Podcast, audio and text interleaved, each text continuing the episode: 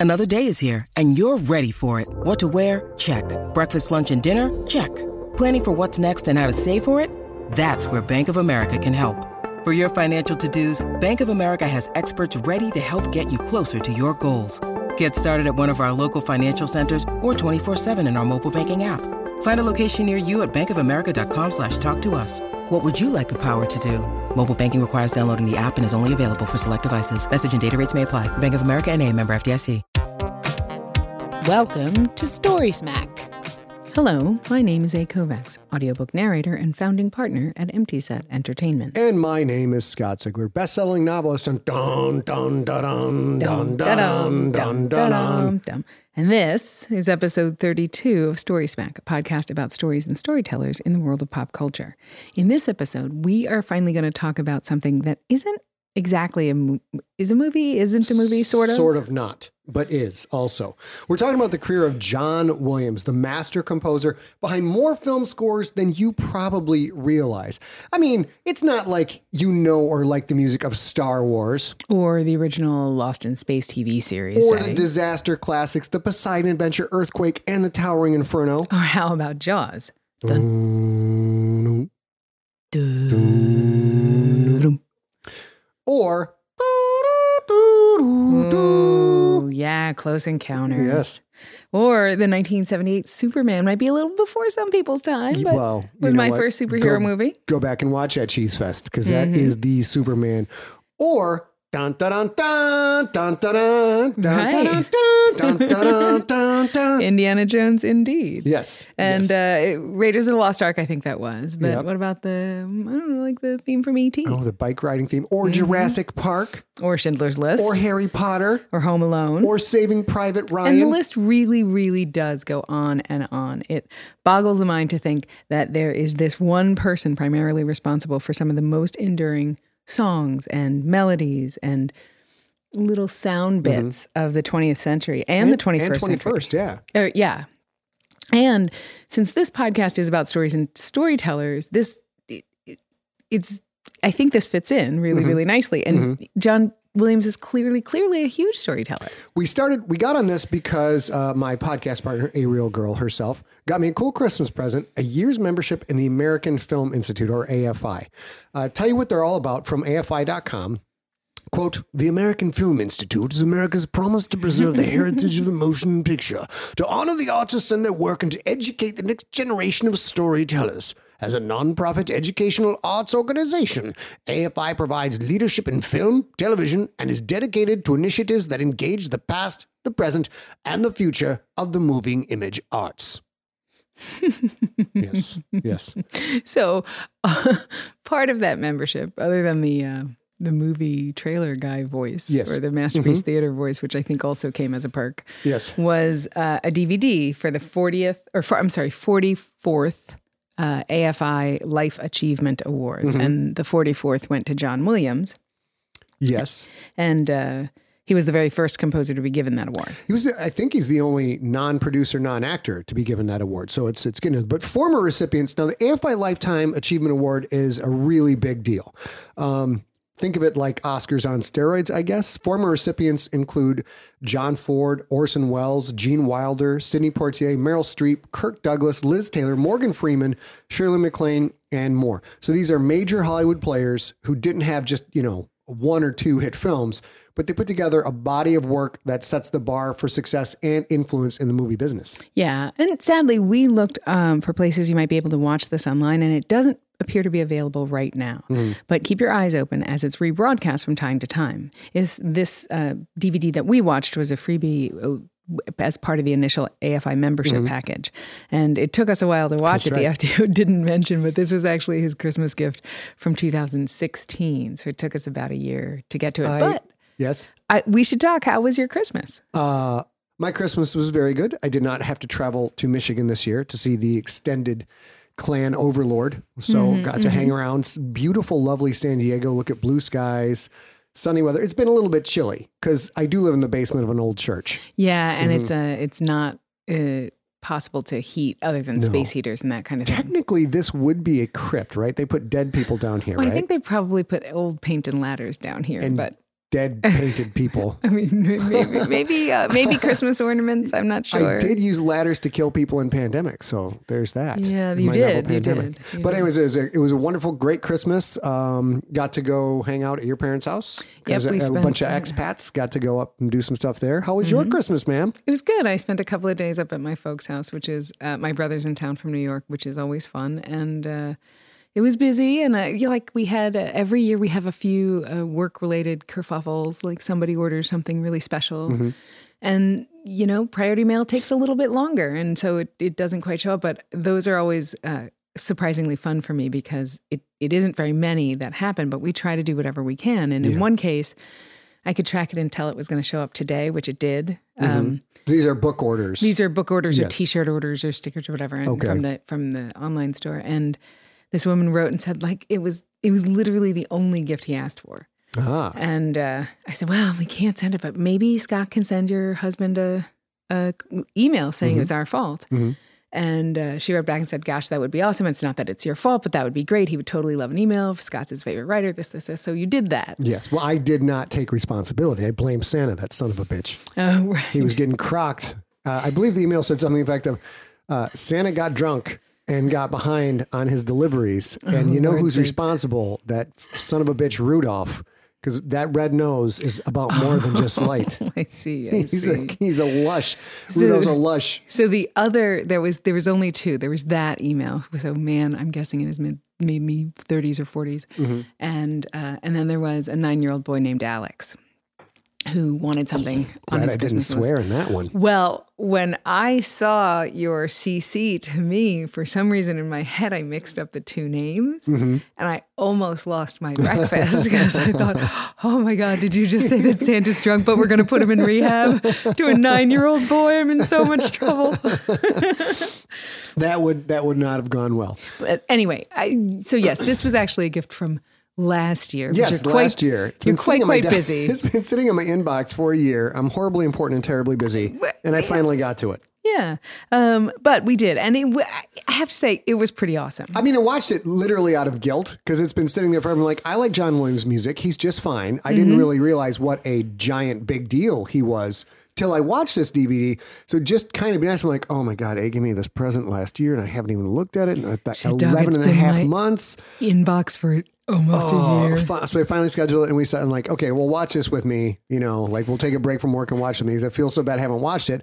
And then it was, it was ridiculously awesome. It was. Yeah. and there yeah, was yeah. a the broadcast had a big list of guest presenters like Tom Cruise, Mark Hamill, Tom Hanks, Lin-Manuel Miranda, Daisy Ridley, and uh, one person that I completely scoffed at. I saw the list of presenters, and it's like Hollywood producer, Hollywood actor, Hollywood director, and also Kobe Bryant. Oh, right. Yeah, you were not a fan of Kobe like, being part of this. That's absolutely true. And you totally did scoff. So snooty. I was so snooty. I'm like, what? Oh, I'm sorry. We're done with basketball. So now we got to rebrand our career. And all of a sudden we're going to be a Hollywood player, Mr. Kobe Bryant.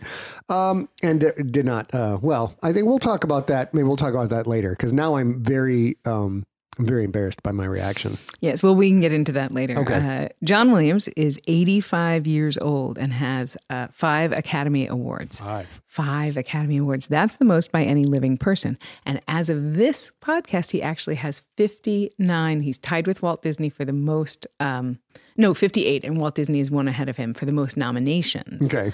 And uh, that means he's the, the person living with the most Oscar nominations. And if he gets nominated this year, which he likely will, uh, maybe for you Maybe know for. Star Wars, Although Walt does have 22 Oscars. right? But nominations is different than wins, and they're both. They're, it, one is more important, but they're both important. But it's nice just to be nominated. Did you know that Walt Disney's severed head has a cyborg body that is literally made out of all of the Oscars he has won? I don't think that's true. I don't It's think that's true. true. Oh, that, and he doesn't have that many. I'll give you, he doesn't have as many Oscars as uh, Walt Disney, but he does have other uh, awards. I think, right? Yes, yeah, it's tw- uh, I have my notes here: twenty-two Grammys, four Golden Globes, and six Emmys. Uh, it's a lot of hardware. So screw you, Walt Disney. he's got more. He's got more hardware than you do. Or more than that. I mean, this is really, truly a staggering, staggering accomplishment. It's such a huge, huge thing. Because if you think about it, people all over the world, if you're you know, if you're, I, I, guess not playing charades, but if you want to imitate a shark, you put your hand on the top of your head and go dun dun dun dun dun dun dun dun dun dun dun dun dun. John Williams did that to us, which is crazy when you think about it. Yeah, and it's in, like it's ingrained in the culture now. You're right. Like that's that is a sound that you make when you're in a pool, just to be a jerk, among other things. And I mean, I don't know about the younger generation with dun dun dun dun. dun right, dun, you absolutely like, you know, swashbuckle to this, swashbuckle mm-hmm. to that. Yes, uh, absolutely. And you, whenever there's like a, I don't know, a gumball falls and rolls on the floor, and you run away from it, dun, dun, dun, because that is that is so so ingrained in our life. It's great. But to be fair, that was my argument earlier in the in the uh, conversation. I mean, not argument, but that John Williams truly is a storyteller. Mm-hmm. He gets into our heads and our hearts and changes the way that a story is told to us with with in collaboration with the people the rest of the people making it. Well, mu- music and movies totally go hand in hand. A movie isn't a movie without sound. Like that's I've read a, a, bunch of directors and a bunch of people like the most important thing about a movie is actually surprisingly the sound. If the sound's off, no matter how pretty the visuals are, you're completely taken out of the story immediately. You right. can forgive some visuals. If the sound's off, it screws with your head in a certain way. And music is a big part of that sound. And Williams seems to have the ability to to look at a scene and sum up the emotion of that scene and apply music that can, it's not just background music. It, right, of it course. takes to the next level. Of course, yeah. And it's interesting because we have um, the setup in the office is such that you you have a surround sound system. So whenever we're watching something for work, I've never realized how many different levels of important sound mm-hmm. is to a movie. But there's the sound mix, so that like you experience mid ranges a lot more quietly than I do. Yeah.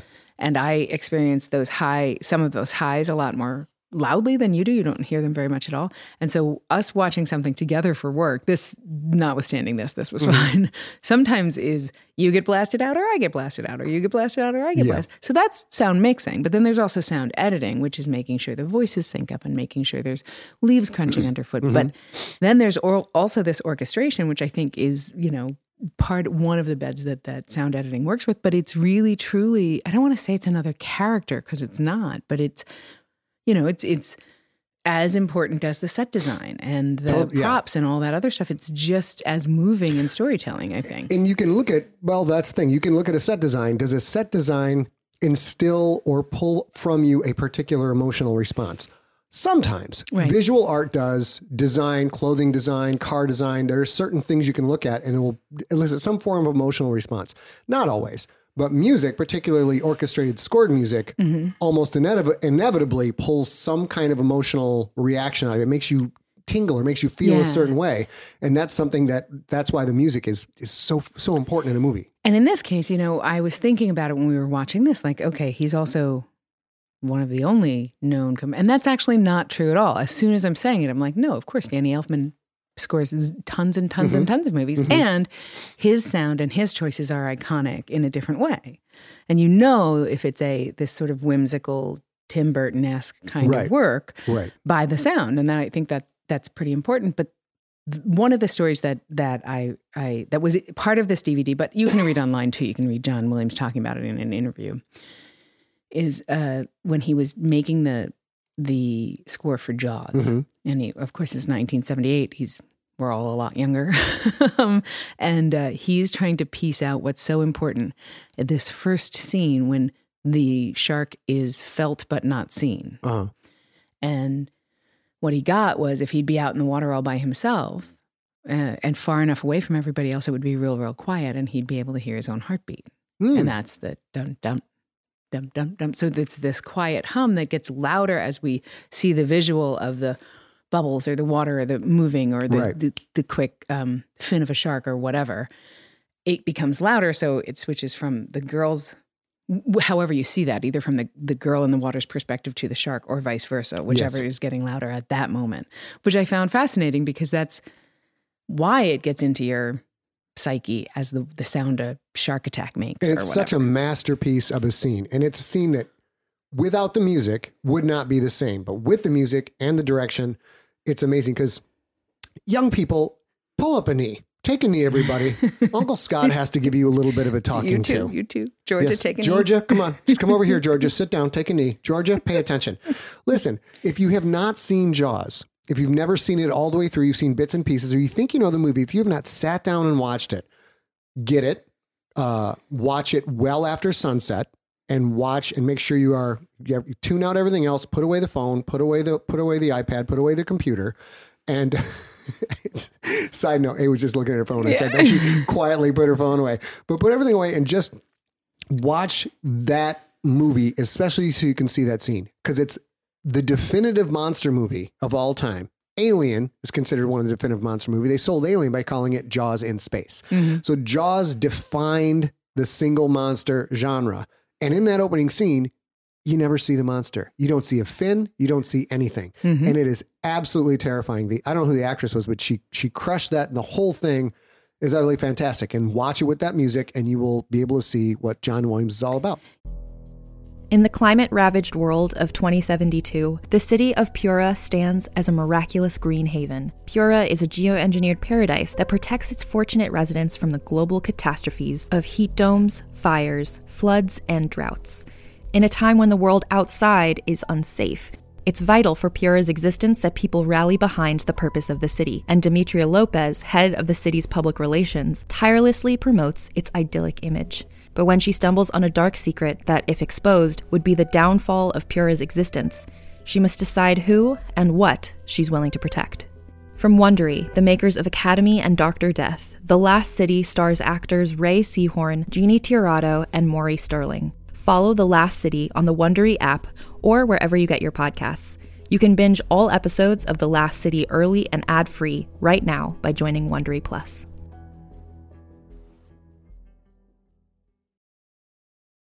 Greetings, adventurers. Today we're excited to introduce you to a new story Dark Dice, a horror podcast that blurs the line between actual play and audio drama, where the story is determined by the roll of the dice. Six adventurers embark on a journey into the ruinous domain of the Nameless God. They will never be the same again. One of the players is not what they seem after a doppelganger, a creature that can assume the form and voice of whatever it kills, infiltrates the team. As the players are picked off and replaced one at a time, can they figure out who the monster is before it's too late? Can you? Here's a quick example of what our show sounds like. The uh, shambler with the jar of liquid inside of him. Soren Arkwright let loose an arrow that cracked the glass, passing through the spine of the creature. The shambler still managed to maintain its forward momentum, but stumbled as it eagerly tried to bite and swipe at Soren, landing near his feet.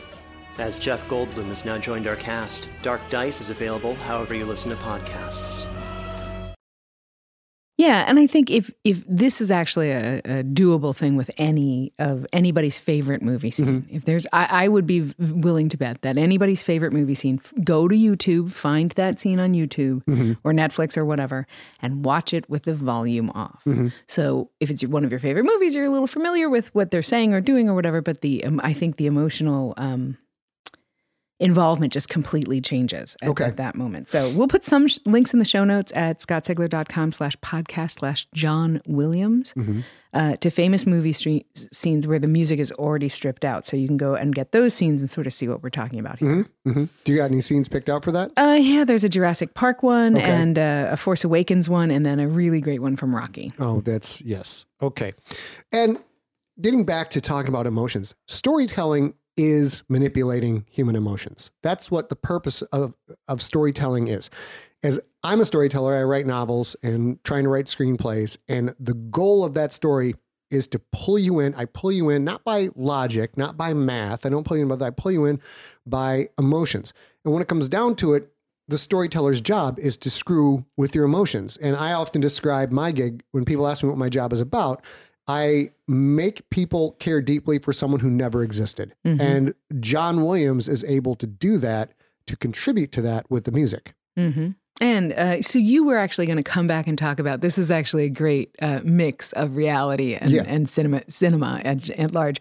You were saying at the top of this podcast that you saw Kobe Bryant in the audience and listed as one of the presenters for this John Williams Yes. Life Achievement Yes. Award, and you got a little snarky about oh ho I got super. I got super snarky. Number one, I'm a Pistons fan. Okay, so that's going way, way back. I got nothing but respect for Kobe Bryant's uh, skill and work ethic and his leadership ability.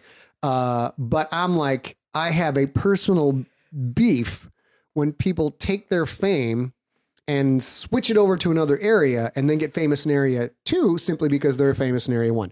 For example, uh, you know, actors and actresses like, now I'm going to write a thriller novel. I'm like, okay, that would have not even been published if you weren't Christopher Walken, for example, right? Right, right. And or that- um, uh, crossing over to do a an album or something. Something like that. And, you know, as a former musician and a current writer, I'm like, you're taking shelf space away from people who've worked at music their whole life. You're taking publishing opportunities away from people who've been trying to do this their whole life. And it's not necessarily accurate. It's absolutely an emotional, Sure. short sighted response. So, you know, uh, it's like the only reason your book is published is because you were a famous actor or your daddy's famous, right? Like it's, it's shit like that. And that, that is just uh, something I'm trying to cope with, get to get cover, re, not recover from, but kind of cope with that this is an initial reaction I have. So I see Kobe mm-hmm, mm-hmm. and Kobe's, here's all these famous people who've spent their whole life at their craft and movies.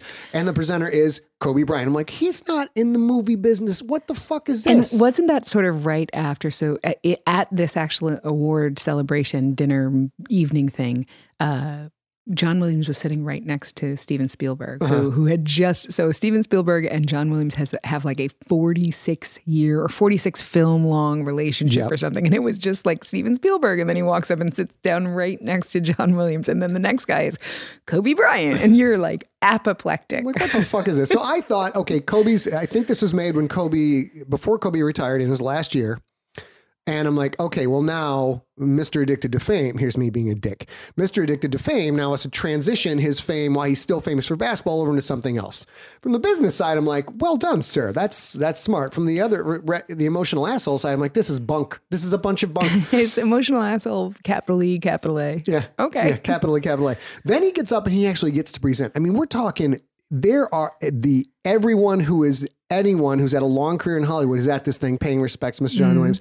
And then there's Kobe Bryant, who comes up and gets to present. And he, he, he actually refers to himself in third person as the Black Mamba He does. during and I'm like, oh, I'm just cringing. I'm like, he's all decked out. His tux, he's looking great. But at the same time, I'm like, oh, can you talk about yourself in third person at John Williams thing? And then he, then you understand why he's there. And this is where I'm a total asshole. So they start talking about it. And when Kobe was doing his comeback, either I think it was it was from either an injury or his uh, indiscretion. He wanted to kind of come back and It was an injury. I forget. he come yeah. back from his injury, he wanted to find theme music that would get him pumped up. So he picked the Darth Vader theme to get introduced when he comes back on the court. And I'm like, uh, well, okay, now I'm starting to think maybe I'm a little bit of an asshole because I would like to be introduced to the Darth Vader theme as well. Fair. So I'm like, I'll make a note for Sigler Fest next Okay, year. Kobe. Okay, Kobes. It's cool. Black Mamba. I got you. I feel that. And then Black Mamba TM. then Black Mamba TM takes the like he's done so many times in his career. He puts the dagger. He hits the dagger. Oh, and it was so great. And the dagger was he's up on stage for all these people. And on a side note, he's an excellent, excellent presenter. He, He was like is, yeah. really smooth. He says, while he was doing his comeback and through his whole career, he has sought out people who are masters of their craft and gone and tried to spend time with them so that he can find any kernel of what it is that makes them the best at what they do to see if there's any way he can incorporate that into his canvas of what he does to be creative on a, as a team leader in the basketball court. Yeah, and, And like, he oh. sort of plug and play about the process that he Yes. can he can he can co-opt even though that's not his skill set or his talent. Yes, he because he's and then you realize this is the reason he's there because he has a personal relationship with John Williams. Because he So- sends him so a letter. That's my favorite Yep. part. He he literally listens to the, the or gets motivated by the Darth Vader theme song and can't stop thinking about if if this guy could create this thing. Right. And then writes him a letter on paper. Yeah. And then That's they, awesome. Then they get together and hang out because John Williams is like, sure, come on over. Let's let's have a chat. That's my John Williams impression. Sounds so much like Jimmy Stewart Let's, uh, no let, reason. us have a chat. And and Kobe, He's from Queens, but Yeah. so, you know, Close enough. Okay. Close enough. So Kobe is trying to mine the brain of anyone who's an expert and highly accomplished that he can, so Kobe can continue to get better at what he does. And So then all I'm of a sudden- now not only am I an asshole, now I'm like, that's a I got to start doing that shit. that's my favorite part. You were like, ooh, ooh, ooh. Well, that's a pretty good That's idea. pretty good. be. I think I'm gonna have to start. I'm gonna have to cop what you're doing, Mr. Bryant, Black Mamba TM. I have to do that now because that's awesome. So that's why that's my story. If I wanted to be an asshole watching the John Williams uh, Oh, wow. AFI special. We okay, so I'll switch it over. Talk a little bit about John Williams. This was one of my favorite things. Um, so he's clearly a legend in Hollywood. He probably could write his own ticket. I, Mm-hmm. I don't think, based on the very little bit of his personality that you can glean from an hour's worth of a show and a handful of interviews, and his uh, music, um, he would ever do this. But I think he could literally go into, you know, Spielberg or Geffen or whatever, and say like, "Hey, here's what I want to do. Mhm. I want somebody to write a movie about an orchestra."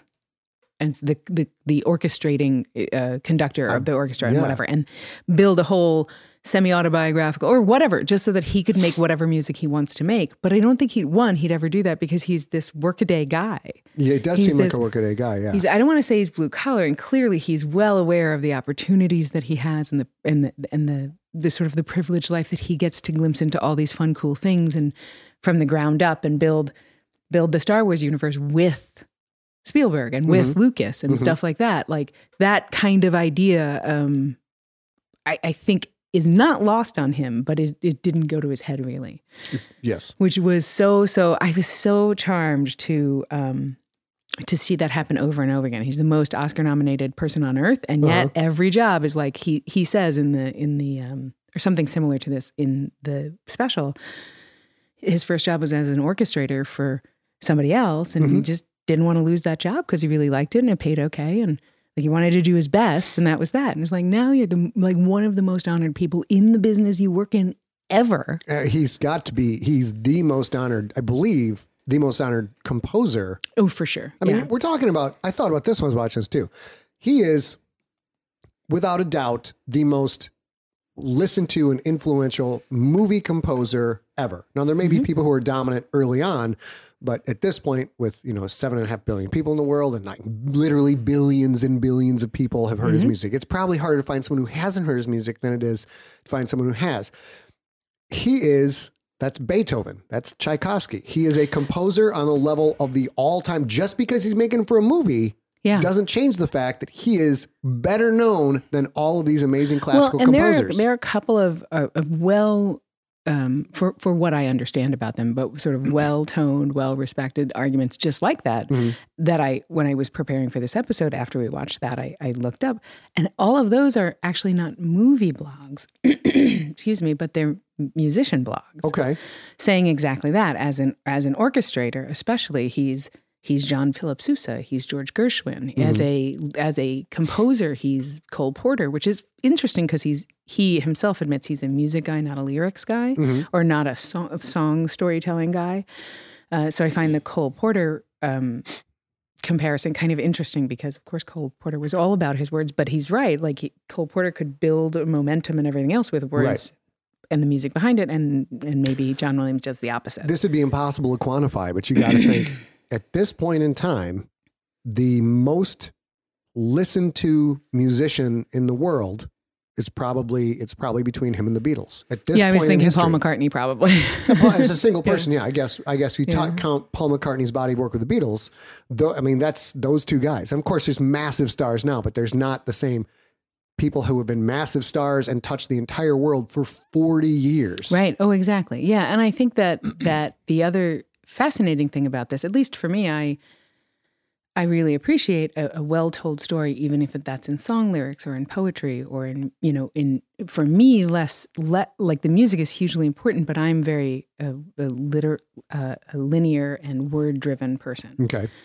So I totally understand somebody moving you with song lyrics. Like I think Bruce Springsteen is a great big storyteller and I love, love, love his music and I love the thread through his music and stuff like that. And when I was watching this and sort of preparing for this episode that we're talking about now, I thought John Williams for me is the only one I can think of that can build a story with no words Mhm. which is kind of fascinating. But then there's sort of, but and then I thought I have friends who are really, really. We we have friends. Uh, the goddamn dog sitter is a big, big, big, big um, Danny Elfman fan, Okay. and that same thing. She that can evoke emotion for them, and, and every year they, he does the whole Nightmare Before Christmas um, soundtrack at the Hollywood Bowl right before thanks or right before Halloween, Mhm.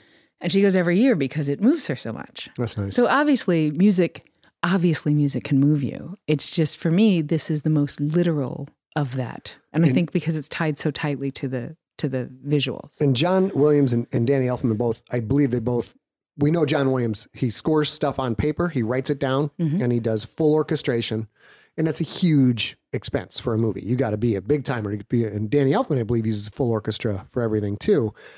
And there's just something magical about a full orchestra that to me has not yet been captured in electronic music in the in the space of watching it up on the screens. Now, I wonder. I'm asking you this. Uh, we'll. I'll ask you this, and we'll close this. Close up shop on this. Is that because when I watched movies when I was a little kid, all the big time movies was the full orchestration, the full, you know, the full score. And yeah, while I was around when electronic music came out, people started to cut corners a little bit, like, oh, we can just score this with a keyboard; it'll be mm-hmm, fine, mm-hmm. and that's great stuff. It doesn't seem like the same. Is that because of my age, or do you think there's a difference? I do think that there's a difference. I think some of it might be age related, and I th- I think this is the difference. And then your reaction may be a little bit tempered by your age. I think the difference is when you do a full orchestra, even if you're recording separately in the same room, you get that big lush room noise that can't that that can't really be emulated Mhm. uh, digitally in that whole cloth 80 piece orchestra way. You can have 80 digital pieces, but those are digital pieces that, unless they were made in the same room, are going to sound slightly different. And when you have 80 layers, that's how that's going to feel. Mhm.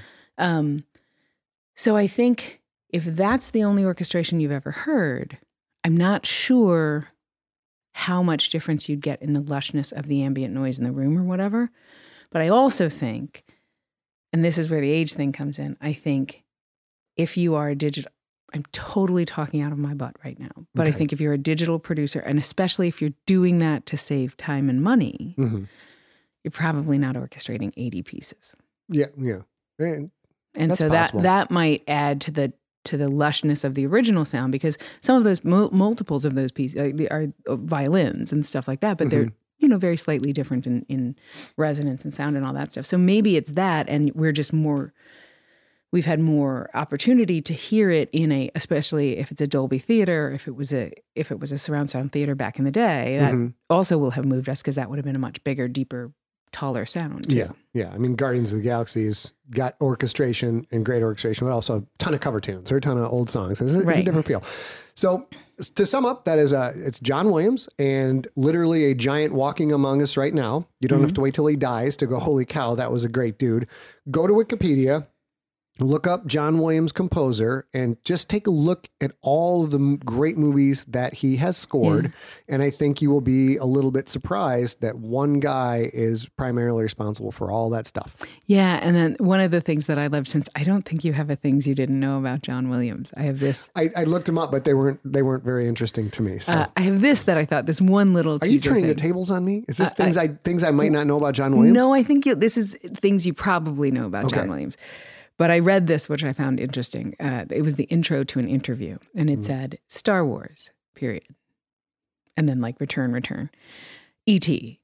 Couple of returns, Mhm. Jaws, Mhm. and then it, uh, E.T., Jaws, Indiana Jones, Superman, and Harry Potter. And then it asked the first line of the article after that asked how many of those I heard in my head. Mhm.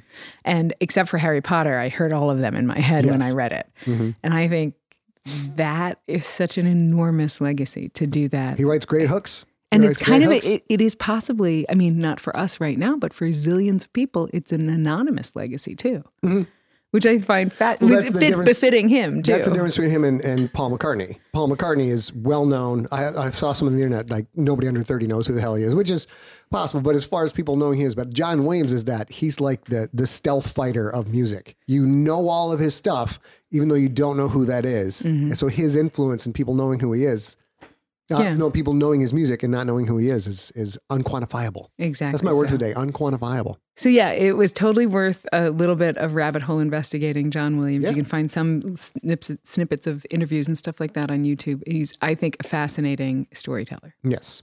So I think that wraps it up for us. I hope you all enjoyed episode 32 of Story Smack. You can find Scott and myself online. Scott is at Scott Sigler on Twitter and Instagram, and his Facebook page is facebook.com slash Scott Sigler. I am at a real girl on Twitter and at a.real.girl on Instagram. And you can find us at scottsigler.com slash storysmack. We would love to see your comments over there. You can find us on iTunes, search for Scott Sigler Audiobooks, and subscribe. You'll get a free audiobook episode every Sunday. So, FDO, Yes. speaking of audiobooks, how goes the current audiobook? It's going good. This week we will post episode number 12 of Alone. That is book three of the Generations trilogy. Uh, there's some serious ultraviolence going on right now. Uh, and we kind of cover the pros and cons of torture as a focal point of the episodes. So, if you are not listening to Alone already, go check that out. It's free and unabridged, and you can get the whole story starting back at episode one. That does it for episode 32 of Story Smack. Until our next episode, we will talk to you all Real soon.